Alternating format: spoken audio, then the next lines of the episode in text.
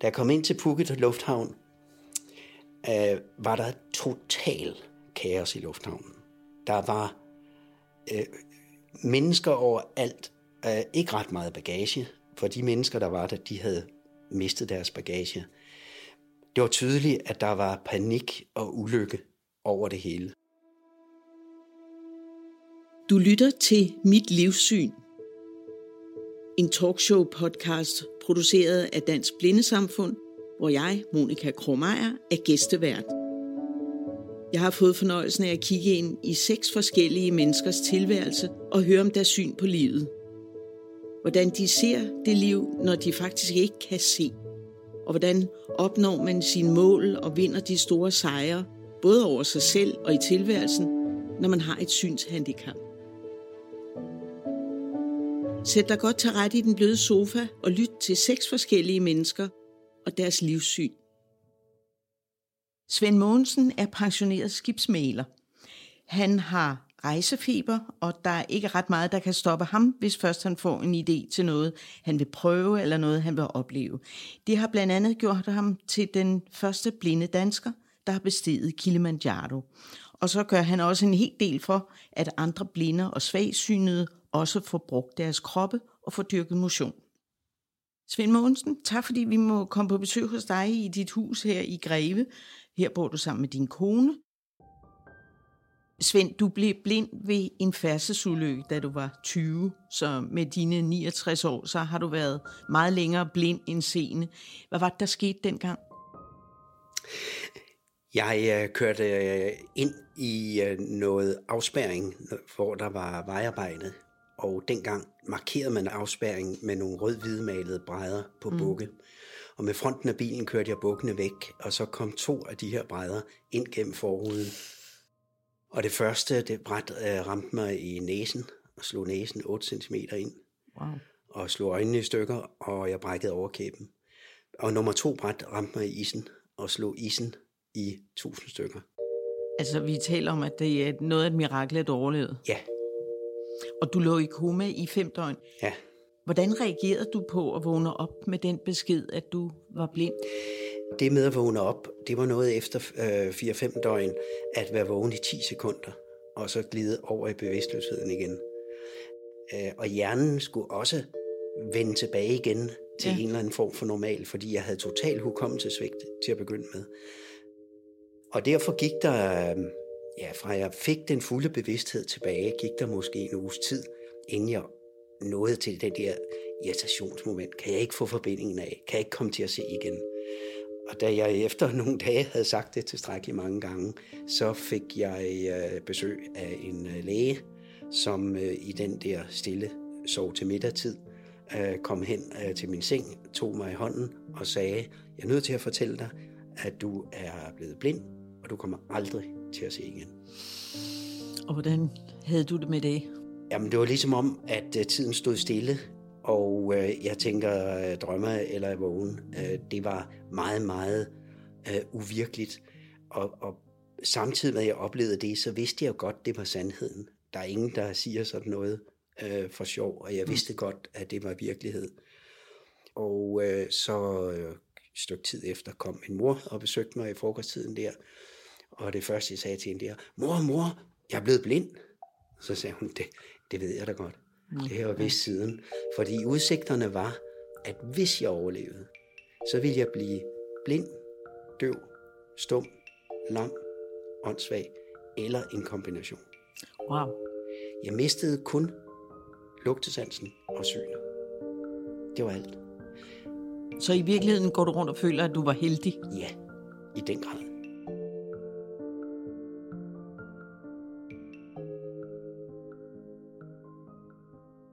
På det tidspunkt, der arbejdede du på et rederi. Hvor ja. stor en omvæltning var det, da du kom tilbage og ikke kunne se? Det var ligesom at komme hjem igen. Det var ikke nogen omvæltning. Der var nogle praktiske ting. Der var nogle ting, der var bøvlet. Men øh, jeg aftalte med den gruppe, jeg sad i, vi sad otte skrivebord og samlede otte mand omkring skrivebord, der stødte op til hinanden. Og der aftalte jeg i afdelingen, at den elev, vi havde i afdelingen, var min på halvtid. Og øh, dengang øh, foregik det meste af mit arbejde på telefon og på telex. Og det var jo smart. Og det var sådan set meget godt, mm. fordi te, uh, telex-meddelelserne, dem uh, kunne jeg jo, jeg kunne 10-fingersystemet i forvejen, og jeg havde lært alle telex-numrene udenad. Uh, så uh, der var ikke noget nyt i at sende telex. Jeg gjorde ligesom jeg gjorde før. Jeg kaldte op på numrene og havde båndet klart og kørte telexerne igennem. Så alle udgående telex-meddelelser, dem fortsatte jeg med at skrive og sende, som jeg har gjort før. Mm de indkommende meddelelser, og der var mange, vi havde fem telex-maskiner, som kørte hele tiden. Wow. Øh, der var en af kopierne, af, af papirkopierne på telex, som min øh, elev, øh, han læste den så op. Så vi gjorde det til en del af hans uddannelse, at han skulle komme til mig, læse alle meddelelser op, og jeg skulle så for, fortælle ham de ting, som han ikke øh, forstod, eller hun ikke forstod. Så det blev til øh, en symbiose, vil jeg sige, øh, hvor øh, jeg fik, og jeg gav. Og det, det var en fin balance.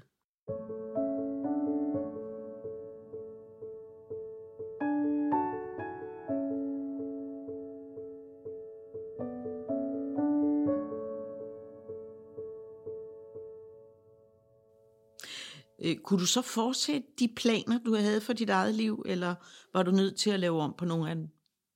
Ja, jeg havde øh, egentlig ikke ret mange andre tanker, end at jeg skulle fortsætte min karriere. Det mm. var det, var det primære. Jeg var færdig med min øh, læretid øh, på tre år, og øh, jeg var så fortsat i samme position, samme firma i et halvt år, dengang at øh, jeg løb ind i ulykken her. Og der var det meningen på det tidspunkt, at jeg skulle have været inde ved militæret i Søværnet et halvt år efter. Øh, og efter øh, det år i Søværnet, jeg tror det var 12 måneder dengang, der var karriereplanlægningen, at jeg skulle sendes ud af mit daværende firma til Paris. Der var lavet aftale med firmaet i Paris, og der skulle jeg så være på et års uddannelsesophold i et firma der. Og det gik jeg og ventede på. Øhm, så da nu ikke skulle ind som soldat, så tænkte jeg, okay, så skal jeg nok til Paris et år før. Mm. Øhm, men jeg hørte ikke rigtig noget fra min øh, chef, og, min umiddelbare chef spurgte jeg om det, og han sagde, jeg har ikke hørt noget, det må du spørge øh, redderen om. Ja, vi kom gerne ind til redderen, det var sådan et meget fint forhold dengang med, med redderen, ham gik man ikke bare ind til.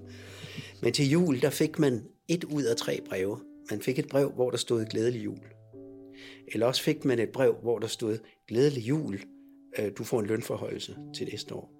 Og det tredje, det var glædelig jul, der er en lønforhøjelse til dig og en bonus, et gratiale til jul. Og hvis man fik brev nummer to eller tre, så var der kutume for, at mellem jul og nytår, så gik man hen og bankede forsigtigt på redderens dør.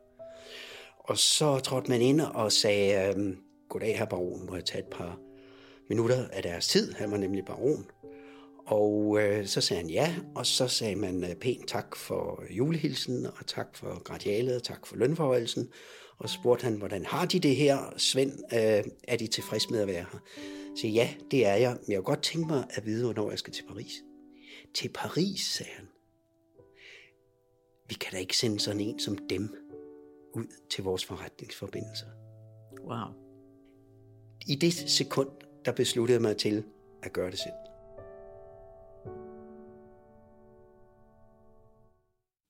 Og du er jo en person, som elsker at rejse. Øh, det har du ikke lavet om på. Du valgte, at du skulle bestige Kilimanjaro. Afrikas højeste bjerg, intet mindre. 5.895 meter høj vulkan. Hvorfor dog det? Mindre kunne vel gøre det, Svend? Ja, jeg gør det, fordi jeg har lyst, og fordi jeg brænder for at gøre det. Og når, når, når jeg brændte for at komme til toppen af Kilimanjaro, øh, så er det ikke noget at gøre med, om jeg kan se eller ikke kan se, eller om jeg mangler en finger eller en fod, øh, eller lugtesansen. Jeg ville have søgt op på toppen af Kilimanjaro, hvis jeg havde kunne se. Og derfor øh, gjorde jeg det også som blind. Øh, og øh, jeg snuste lidt omkring for at finde ud af, om der var nogen, der havde gjort det før. Og jeg fandt faktisk en, øh, en øh, kanadier af øh, tanzaniansk afstamning, øh, som øh, nåede toppen på den rigtige rute, den besværligste rute til toppen, øh, i 2013. Han var den første i verden, blinde i verden, der kom derop. Så er der en amerikaner, der i 2016 øh, kom derop. Han, øh, han, han tog en genvej, fordi han lå sig køre halvvejs op. Og så øh, løb han, eller gik, gik resten af vejen og klatrede resten af vejen. Og så stod han deroppe og jublede og sagde, at jeg er den anden øh, blinde person i verden, der er nået toppen. Og jeg blev så nummer tre, og den første europæer.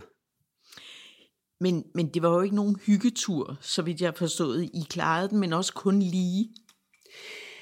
Det er rigtig, rigtig hårdt. Øh, og det, det er ikke hårdt sådan set i fysisk forstand, hvis man har trænet sig op. Fordi så, så, så jeg havde trænet mig i halvandet år i forvejen, og jeg havde det fysiske niveau, der skulle til at kunne gøre det. Den blinde marker i det her selskab, det er iltmangel. Den er meget svær at øve sig på. Jeg har godt nok været øh, i, øh, i 5.000 meters højde i Andesbjergene, og på Mount Everest, på basecamp i Mount Everest. Så jeg vidste, hvad 5.000 meter betød, og det er ikke sjovt. Men her var altså 900 meter på nær 5 meter øhm, øh, yderligere. Og øh, de vanskeligheder, som, som jeg følte, der hvor jeg følte, det var aller værst, det var, det var 4.700 meter plus. Det var, det var fra basecamp på Kilimanjaro og, øh, og op.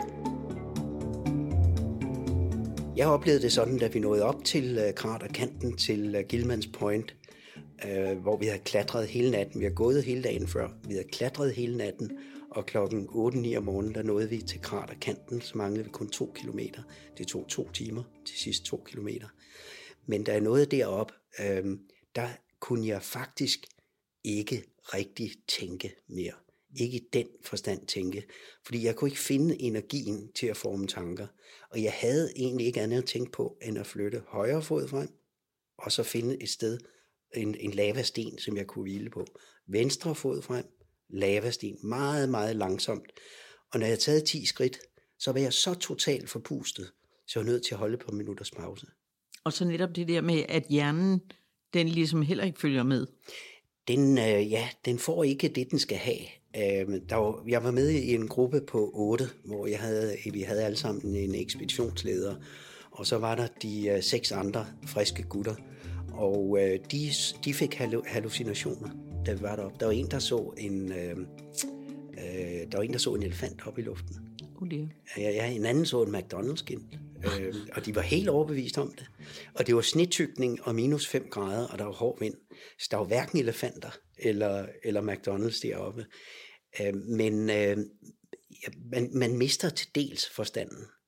Jeg føler, det eneste, jeg gjorde, det var at flytte fødderne. Jeg tænkte ikke engang på at gøre det, men underbevidstheden fik mig til at flytte fødderne. Jeg tænkte ikke på, hvor langt, hvor meget der var tilbage. Jeg tænkte ikke, hvad jeg, på, hvad jeg gjorde. Men det er jo meget interessant, at du siger det, at de andre de fik hallucinationer. Er det i virkeligheden en fordel for dig, at du var blind, fordi du ikke brugte kræfter på synet? Det kan man godt sige. Ja, det, det, det øh, kan godt være rigtigt. Ja. Til gengæld så udtalte du også, at din udsigt deroppe var smuk. Og det er jo en vidunderlig, men også ret absurd ting at sige, når du ikke kan se. Øh, hvordan kunne du sige det? Der er et skilt oppe på øh, øh, Uhuru Peak, som spidsen hedder deroppe. Øh, den, det er et ret stort skilt, og det er et kæmpe, kæmpe øjeblik, når man rører ved det, stikker hånden ud og rører ved skiltet. Det bliver fotograferet, og øh, vi øh, interviewede hinanden, og øh, øh, Lars Faversholt, min gode ekspeditionsleder, som jeg også har rejst med i Papua Ny Guinea og Komodoøerne og Borneo og Indonesien og mange andre, Kenya og andre steder, han havde straks mikrofonen hen i næsen og sagde, Svend, hvordan oplever du det at stå heroppe? Øh, så øh, min første kommentar, det er, jeg vil ned. det kan jeg også godt forstå. Men det ville vi alle sammen. Vi var deroppe i 45 minutter. Men så skulle han så høre mig, hvordan, øh, hvad, hvad er det for et indtryk, du får, når du står heroppe? Så sagde jeg, men jeg har en forestilling om den kraterkant, som vi har gået på. Og jeg ved, når jeg står og kigger i den retning her, så har jeg krateret på min venstre side. Kæmpe vulkankrater, og jeg står allerøverst oppe og kigger på den der ring. Og herfra to kilometer frem, der ved jeg, at vi klatrede op hele natten, hvor jeg havde en øh, ledsager, en af de lokale guider, til at flytte min højre hånd op på, en, på et udspring, min højre fod op på udspring, og Lars på min venstre side, som klatrede op ad sådan næsten lodret side, han flytter så den næste, og så videre. Så jeg forestiller mig der, der er vejen ned, og så nede for foden af den er der så en meget, meget smal sti, hvor der 30 meter fald ned, uden rækværk til den ene side, og klippe op på den anden. Og så længere ned imod øh, øh, basecamp, der begynder det så at flade ud, og så er der så kun 37 km mere at gå ned. Så er vi nede. Det er sådan, jeg ser det. Hold da op, sagde Lars. Jeg kan ikke se mere end 5 meter frem foran mig, fordi det er snetykning, og, og, og du ser det hele. Ja. Fordi det var toget, og ja. ingen kunne se en hånd for sig. Nej. Vi har valgt dagen i håb om, at øh, det ville være skyfrit, fordi det var fuldmåne. Og tænk så, hvis vi havde stået der i, på Afrikas højeste bjerg, på verdens højeste fritstående bjerg, med 30 millioner kvadratkilometer Afrika under fødderne, og så med fuldmåne. Det kunne jeg godt have tænkt mig. Men på en måde har jeg oplevet det. Det er de andre, der ikke har. Der må have været nogle øjeblikke, hvor du har tænkt, ah, jeg må hellere skrue lidt ned for det der rejseri, fordi det er jo både besværligt og bøvlet, for slet ikke at tale om, at det kan være lidt farligt.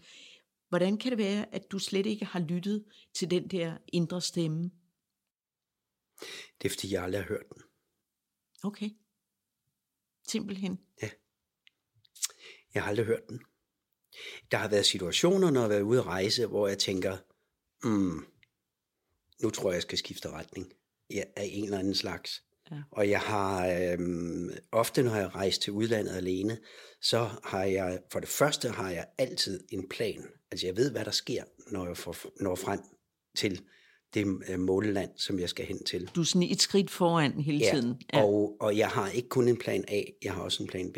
Mm. Og nogle gange også en plan C, når jeg rejser alene. Men jeg har, øh, gudskelov, aldrig været udsat for nogle ubehagelige situationer. Nogen, der har misbrugt, at jeg ikke har kunne se. Mm. Aldrig.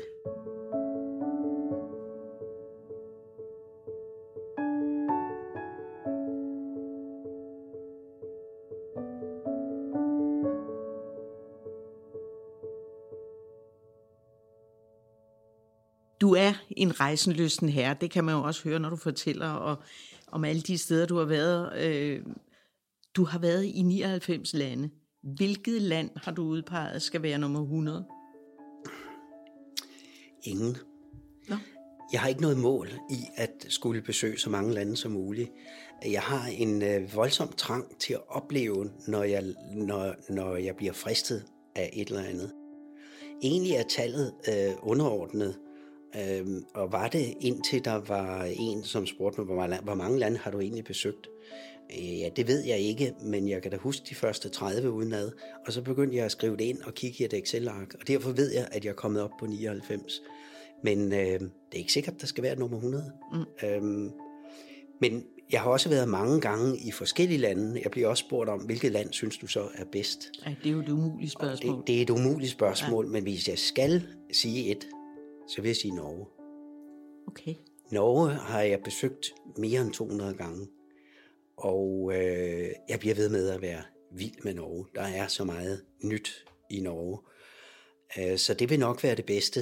Men, øh, men øh, det er svært at sige, hvilke lande er de fem bedste, for eksempel. Ja. Det bliver i hvert fald ikke Thailand, fordi der har du været, og du har endda været der på et meget skæbnesvangert tidspunkt under tsunamien. Ja. Hvordan øh, oplevede du den forfærdelige katastrofe? Ja, jeg har været i Thailand 31 gange, og øh, det var i 2004, der var jeg derude øh, for at holde jul. Min søn arbejdede dengang øh, i Singapore. Han arbejdede i shipping, ligesom jeg mm. gjorde. Og øh, øh, jeg kom til øh, Thailand nogle dage før jul, og da jeg ikke havde sådan øh, noget specielt at lave, så, bookede, så købte jeg en billet over til Singapore. Så besøgte jeg ham der for, i, i Singapore for at finde ud af, at han overhovedet ikke havde tid. Han var jo på arbejde. så jeg besøgte øh, forretningsforbindelser i Singapore, og fløj så tilbage igen til, øh, til øh, Phuket øh, Island øh, lille juleaften, og tilbragte et par dage der, og så kom min søn over den 24. om eftermiddagen, hvor han kunne få fri fra Singapore til øh, Phuket. Og vi havde øh, en fin juleaften sammen, og første juledag, øh, der var vi på øh, stranden lige neden for hotellet, fra ved nitiden om morgenen og til frokosttid.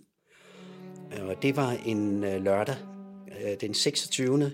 Øh, december, hvor øh, tsunamien kom. Øh, det var en søndag, og den søndag skulle min søn hjem til Singapore søndag aften for at begynde på arbejde mandag morgen. Mm. Jeg havde et fly øh, hjem den, den 28. Øh, december.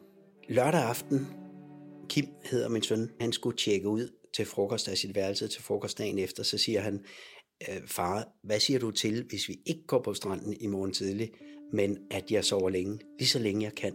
Fordi nu er det fem år siden, jeg flyttede til Asien, og jeg har faktisk ikke sovet længe, siden jeg boede hjemme i Herning hos dig og, og mor. Så sagde han, det er da fint, øh, det gør du bare. Jeg sidder og, øh, og arbejder i, øh, på min værelse indtil da, og så er der som ikke mere i det. Ej, det var heldigt, var? Det var temmelig heldigt, fordi tsunamien ramte klokken 10 på Phuket om formiddagen, og der sad jeg og arbejdede på mit værelse. Der ved, ved titiden, der havde jeg været nede og spise morgenmad, og der kunne jeg så mærke nogle mærkelige bevægelser – Øhm, og kort tid efter hørte jeg helikopter igennem den her åbne øh, terrassedør. Og der tænkte jeg, det var egentlig mærkeligt. Jeg har været i Thailand så mange gange, men jeg har aldrig hørt en helikopter her i, øh, i Thailand. Øh, hvad, må, hvad må det skyldes? Jeg sad så og arbejdede videre. Jeg altid, øh, havde altid min PC med og, og to telefoner og, og passede mit job. Og klokken kvart i tolv, der kom Kim brasende ind igennem døren og sagde, jeg skal ringe til Singapore, jeg skal ringe til Singapore. Øh, og efter ham kom der seks, syv, ved at tro, thai-damer. Og de kom væltende ind og pludrede løs, og jeg tænkte, hvad er der galt? Hvad er der sket? Um, var du klar over, at det var alvor? Nej, jeg anede ingenting. Mm. Ingenting. Uh, de begyndte at hale i mig, og, uh, og ligesom om jeg skulle gå op og gå og følge med, og sådan noget. Jeg var lidt nervøs for min uh, PC og, og telefoner, så og, og Kim, jeg sagde til Kim, at de vil åbenbart have, at gå med, hold øje med mine ting her. Og han var allerede ved at snakke med Singapore. Så jeg fulgte med. Mm. Jeg blev så ført ned i en høj kælder, der var. Og da vi kom ned i den kælder, så gik vi vand til knæene. Og øh, jeg tænkte, hvad pokker sker der her? Jeg blev så ført ud, og de snakkede indbyrdes sammen, og jeg var egentlig totalt uinteresseret af mig. Jeg skulle bare følge med. Så gik vi bag om hotellet, op af et, en bakke og et højland til et udgangspunkt, som lå deroppe. Så stod du der? Så stod jeg der næsten alene, men der var et engelsk ægtepar. Mm. Og de sagde noget med en tsunami. Og jeg anede ikke, hvad en tsunami var. Jeg har aldrig hørt øh, ordet før, eller betegnelsen før. Men øh, det havde de, og de fortalte mig, hvad en tsunami var. Øhm, så tænkte jeg, jamen, eller spurgte dem, det virker jo ikke farligt det her. Øh, der sker jo ingenting. Jeg kunne ikke høre noget, jeg kunne ikke se noget, jeg havde ingen opfattelse af noget som helst, der havde været ualmindeligt, bortset fra, at der var altså knæhøjt vand i mm, hotellet. Mm. Mm. Så kom der nogle andre turister op til vores øh, øh, samlingspunkt, som det blev, og dem, de havde panik i stemmen. Der var mm. nogle svenskere, der var nogle finnere, og de fortalte om den her skrækkelige øh, bølge, og den havde været den havde været 6 meter høj, og den var kommet med uh, øh, 1000 km i timen ind mod kysten, og det var forfærdeligt det der. Um, jeg tænkte, kan det virkelig være sandt? Så stod Kim der pludselig. Jeg skulle lige til at sige, så, var du ikke nervøs for ham? Jo, det kan du tro. Ja. Så stod han der pludselig, og han læste mine to telefoner og min, øh, min øh, øh, PC. Øh, den, det læser han af ved mig, og så sagde han, jeg kunne ikke komme ind i din boks, så jeg har altså ikke dit pas og dine penge. Så det var nede på hotellet. Mm. Øhm, vi kunne så øh, snakke sammen og diskutere sådan nogenlunde, hvad det var. Og vi var enige om, at der er der gået panik i de turister. De der sensationsløftende.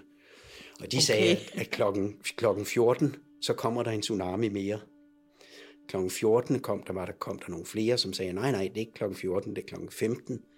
Så ventede vi til klokken 15, og da vi ikke mærkede nogen forandring, så gik Kim og jeg tilbage til hotellet øh, og kom ind til øh, lobbyen, som var fuldstændig støvsuget. Der var ingenting. Der var ingen mennesker i hele hotellet.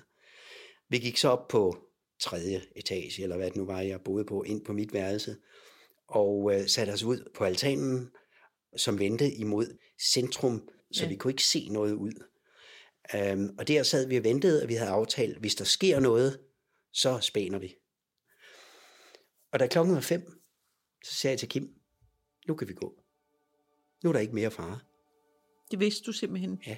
Så sagde han, hvorfor tror du det? Så jeg, prøv at lytte. Du kan høre fuglene synge. Det havde de ikke gjort.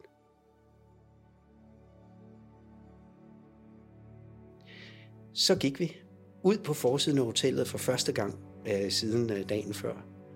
Og der var total kaos.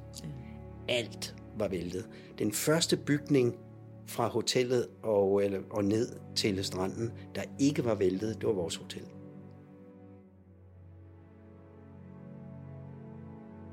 Vi øh, gik op på en øh, bakketop. Vi kunne se, hvor vandet var nået til. Og oven for den bakketop var der en restaurant, hvor vi kunne få noget aftensmad. Vi havde ikke hørt noget. Der var ingen el, der var ingen radio, der var ingen tv, der var ingen mennesker, vi kunne spørge. Øh, så vi øh, spiste der og, og været tilbage igen til hotellet. Og så næste morgen, der kunne vi se BBC World i fjernsynet. Der kom strøm. Og først der opdagede vi, hvor katastrofalt øh, at det var. Der var 5.000 mennesker, der omkom på, på Phuket Island alene. Ja.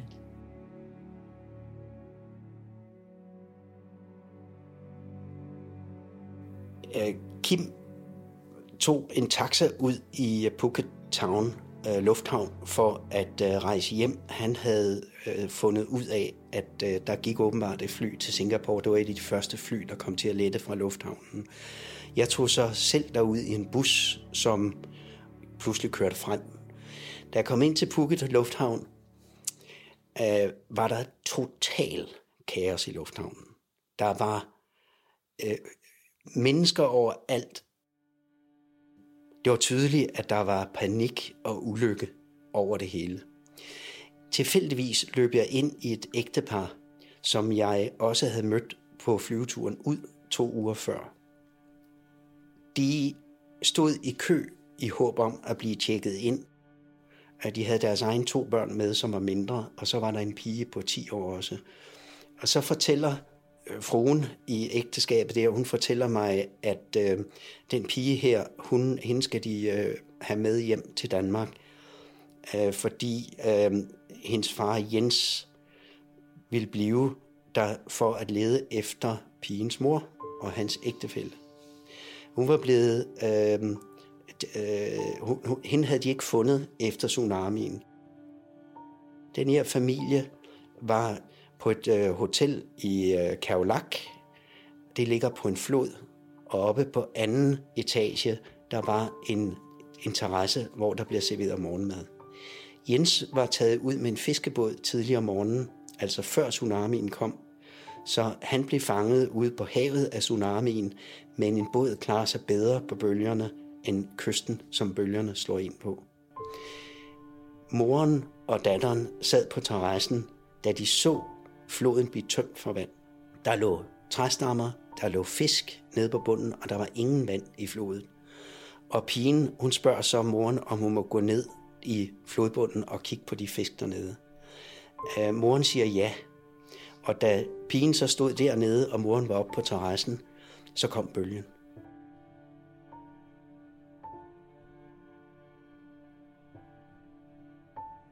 Pigen blev fundet højt op i et træ, var kommet lidt til skade, men kun lidt småskrammer. Hotellet med moren faldt totalt sammen og forsvandt, da bølgen blev trukket ud igen.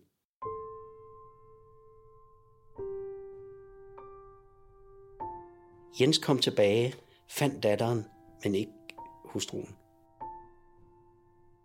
Da jeg mødte datteren ude i lufthavnen, der stod Jens ved siden af. Og han sagde, at jeg skulle ud og prøve at finde hende. Jeg har gået ude på stranden og prøvet at identificere døde mennesker. Jeg har ikke fundet hende endnu.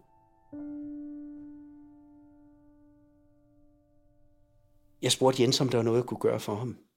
Så sagde han, det var der ikke. Der var ikke noget, der var vigtigt andet for, end at finde, øh, finde konen. Øh, så jeg gjorde det, at jeg tømte lommerne for penge. Han stod i sin shorts og t-shirt og sandaler og havde ikke andet. Så jeg tømte mine lommer for de penge, jeg havde, og gav ham, og så gav jeg min mobiltelefon. Det var det eneste, jeg kunne gøre der.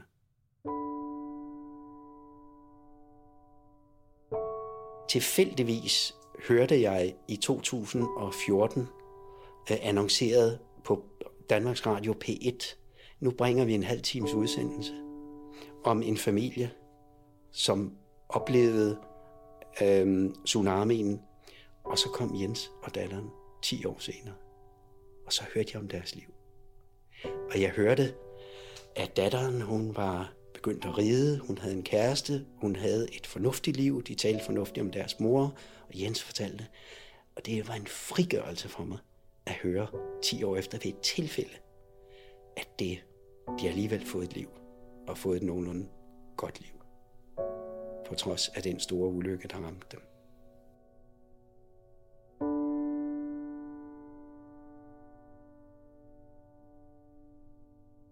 Hvis jeg skal afslutte den historie, så er det med, øh, med øh, det første evakueringsfly hjem.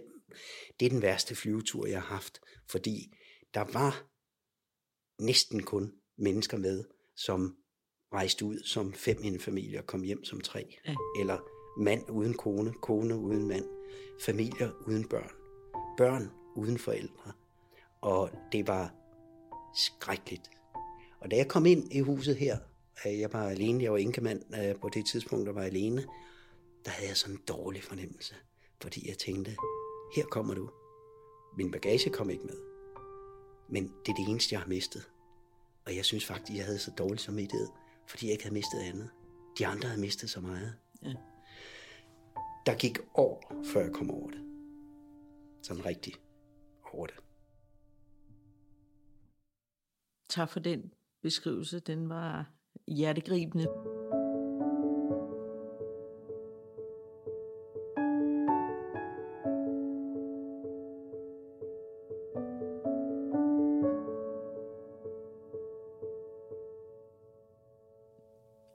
Vi skal jo så lige prøve at komme tilbage til dit virke. Øh, for en af de ting, du har udrettet, det er, at du øh, gerne vil skubbe på for, at blinde og svagt synet, de får brugt deres krop og dyrker noget motion. Hvad, hvad er det for en idé, du har der? Jeg dyrkede motion, da jeg kunne se. Og øh, da jeg mistede synet, der tænkte jeg, nu stopper alt det her. Så min ski forærede jeg væk, min vandski forærede jeg væk, øh, min judogi og alt det der udstyr, jeg samlede mig til de ting, jeg havde prøvet, det var bare væk. Jeg havde den opfattelse, at jeg aldrig skulle komme ud og dyrke motion igen. Øh, faktisk øh, var det sådan, at øh, 23 år efter, at jeg mistede synet, øh, der havde jeg ikke dyrket motion endnu, der mødte jeg tilfældig en person, som sagde, er du klar over, at der findes en skiklub for blinde i Danmark? Og jeg sagde, you're joking. Det, blinde kan da ikke stå på ski. Det er det, vi andre vi siger. det, var, det var så også det, jeg gjorde. Jamen, skal jeg finde telefonnummeret til dig? Så kan du da tale med dem. Det gjorde jeg så. Og så kom jeg for første gang afsted på ski i uh, nytåret 1996-97.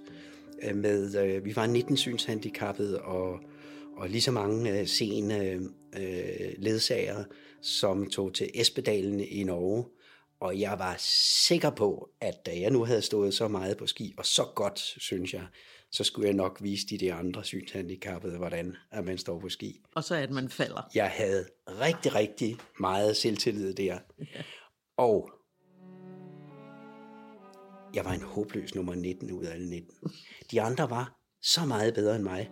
Og det var noget af en, øh, en bræt opvågning, fordi jeg fungerede jo i mit arbejde, i mit familieliv, i mit erhverv, mine rejser, alting, og alle havde fortalt mig, jamen det er jo fantastisk, som det går. Og jeg troede jo næsten, jeg kunne gå på vandet, mm.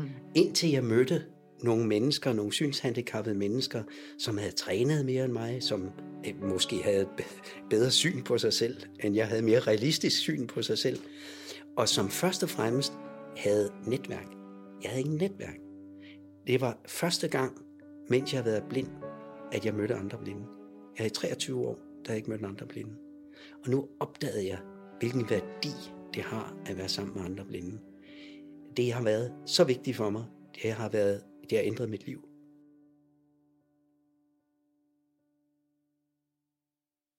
Og du har taget et initiativ til at give andre blinde et skub til at dyrke motion. Du har opfundet blindmotion.dk, som man kan finde både på nettet og på Facebook. Hvad går det ud på?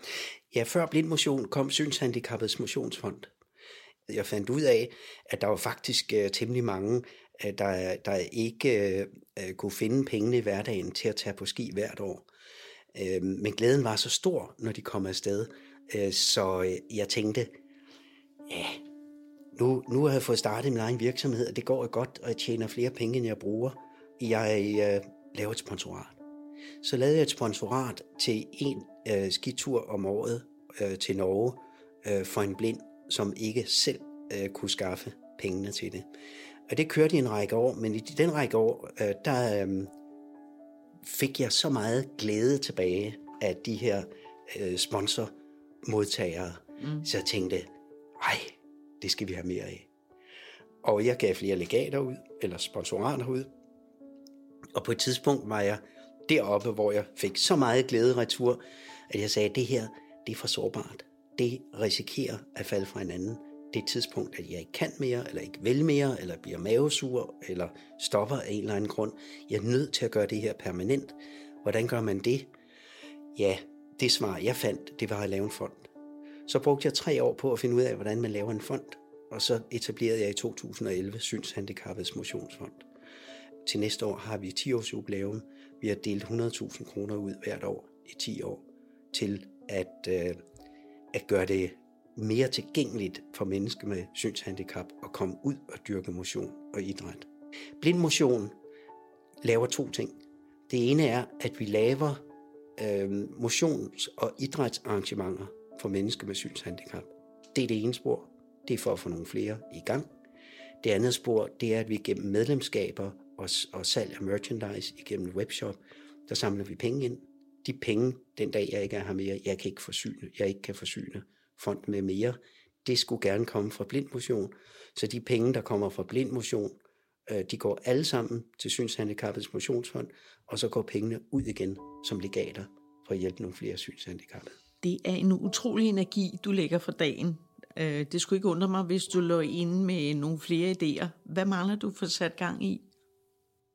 Få samlet nogle flere penge ind igennem Blind Motion til øh, Synshandicappets Motionsfond. Øh, jeg kunne godt tænke mig, at øh, en, en dag at nå frem til, at Synshandicappets Motionsfond bliver så stærk, at alle behov hos øh, svagseende og blinde personer, at de kunne imødekommes. Alle behov i Danmark, således at det kunne blive et frit valg, ligesom seende har et frit valg, når man vil dyrke motion, at vi synshandikappede kunne få det også. Det er min store, store vision. Om jeg når det i min levetid, det ved jeg ikke, men jeg stopper ikke, før at jeg ikke kan tykke drøv. Tusind tak for snakken, Svend. Selv tak. Du har lyttet til Mit Livssyn. En podcast produceret af Dansk Blindesamfund med vært Monika Krogmeier. Lydpol stod for mix og klip. I redaktionen sad Mikkel Løfgren Rod og mig, Sofie Mongård. Husk at abonnere på podcasten i din foretrukne podcast-app og følg vores Facebook-side. Du kan også finde podcasten på blind.dk-podcast. Vi lyttes ved.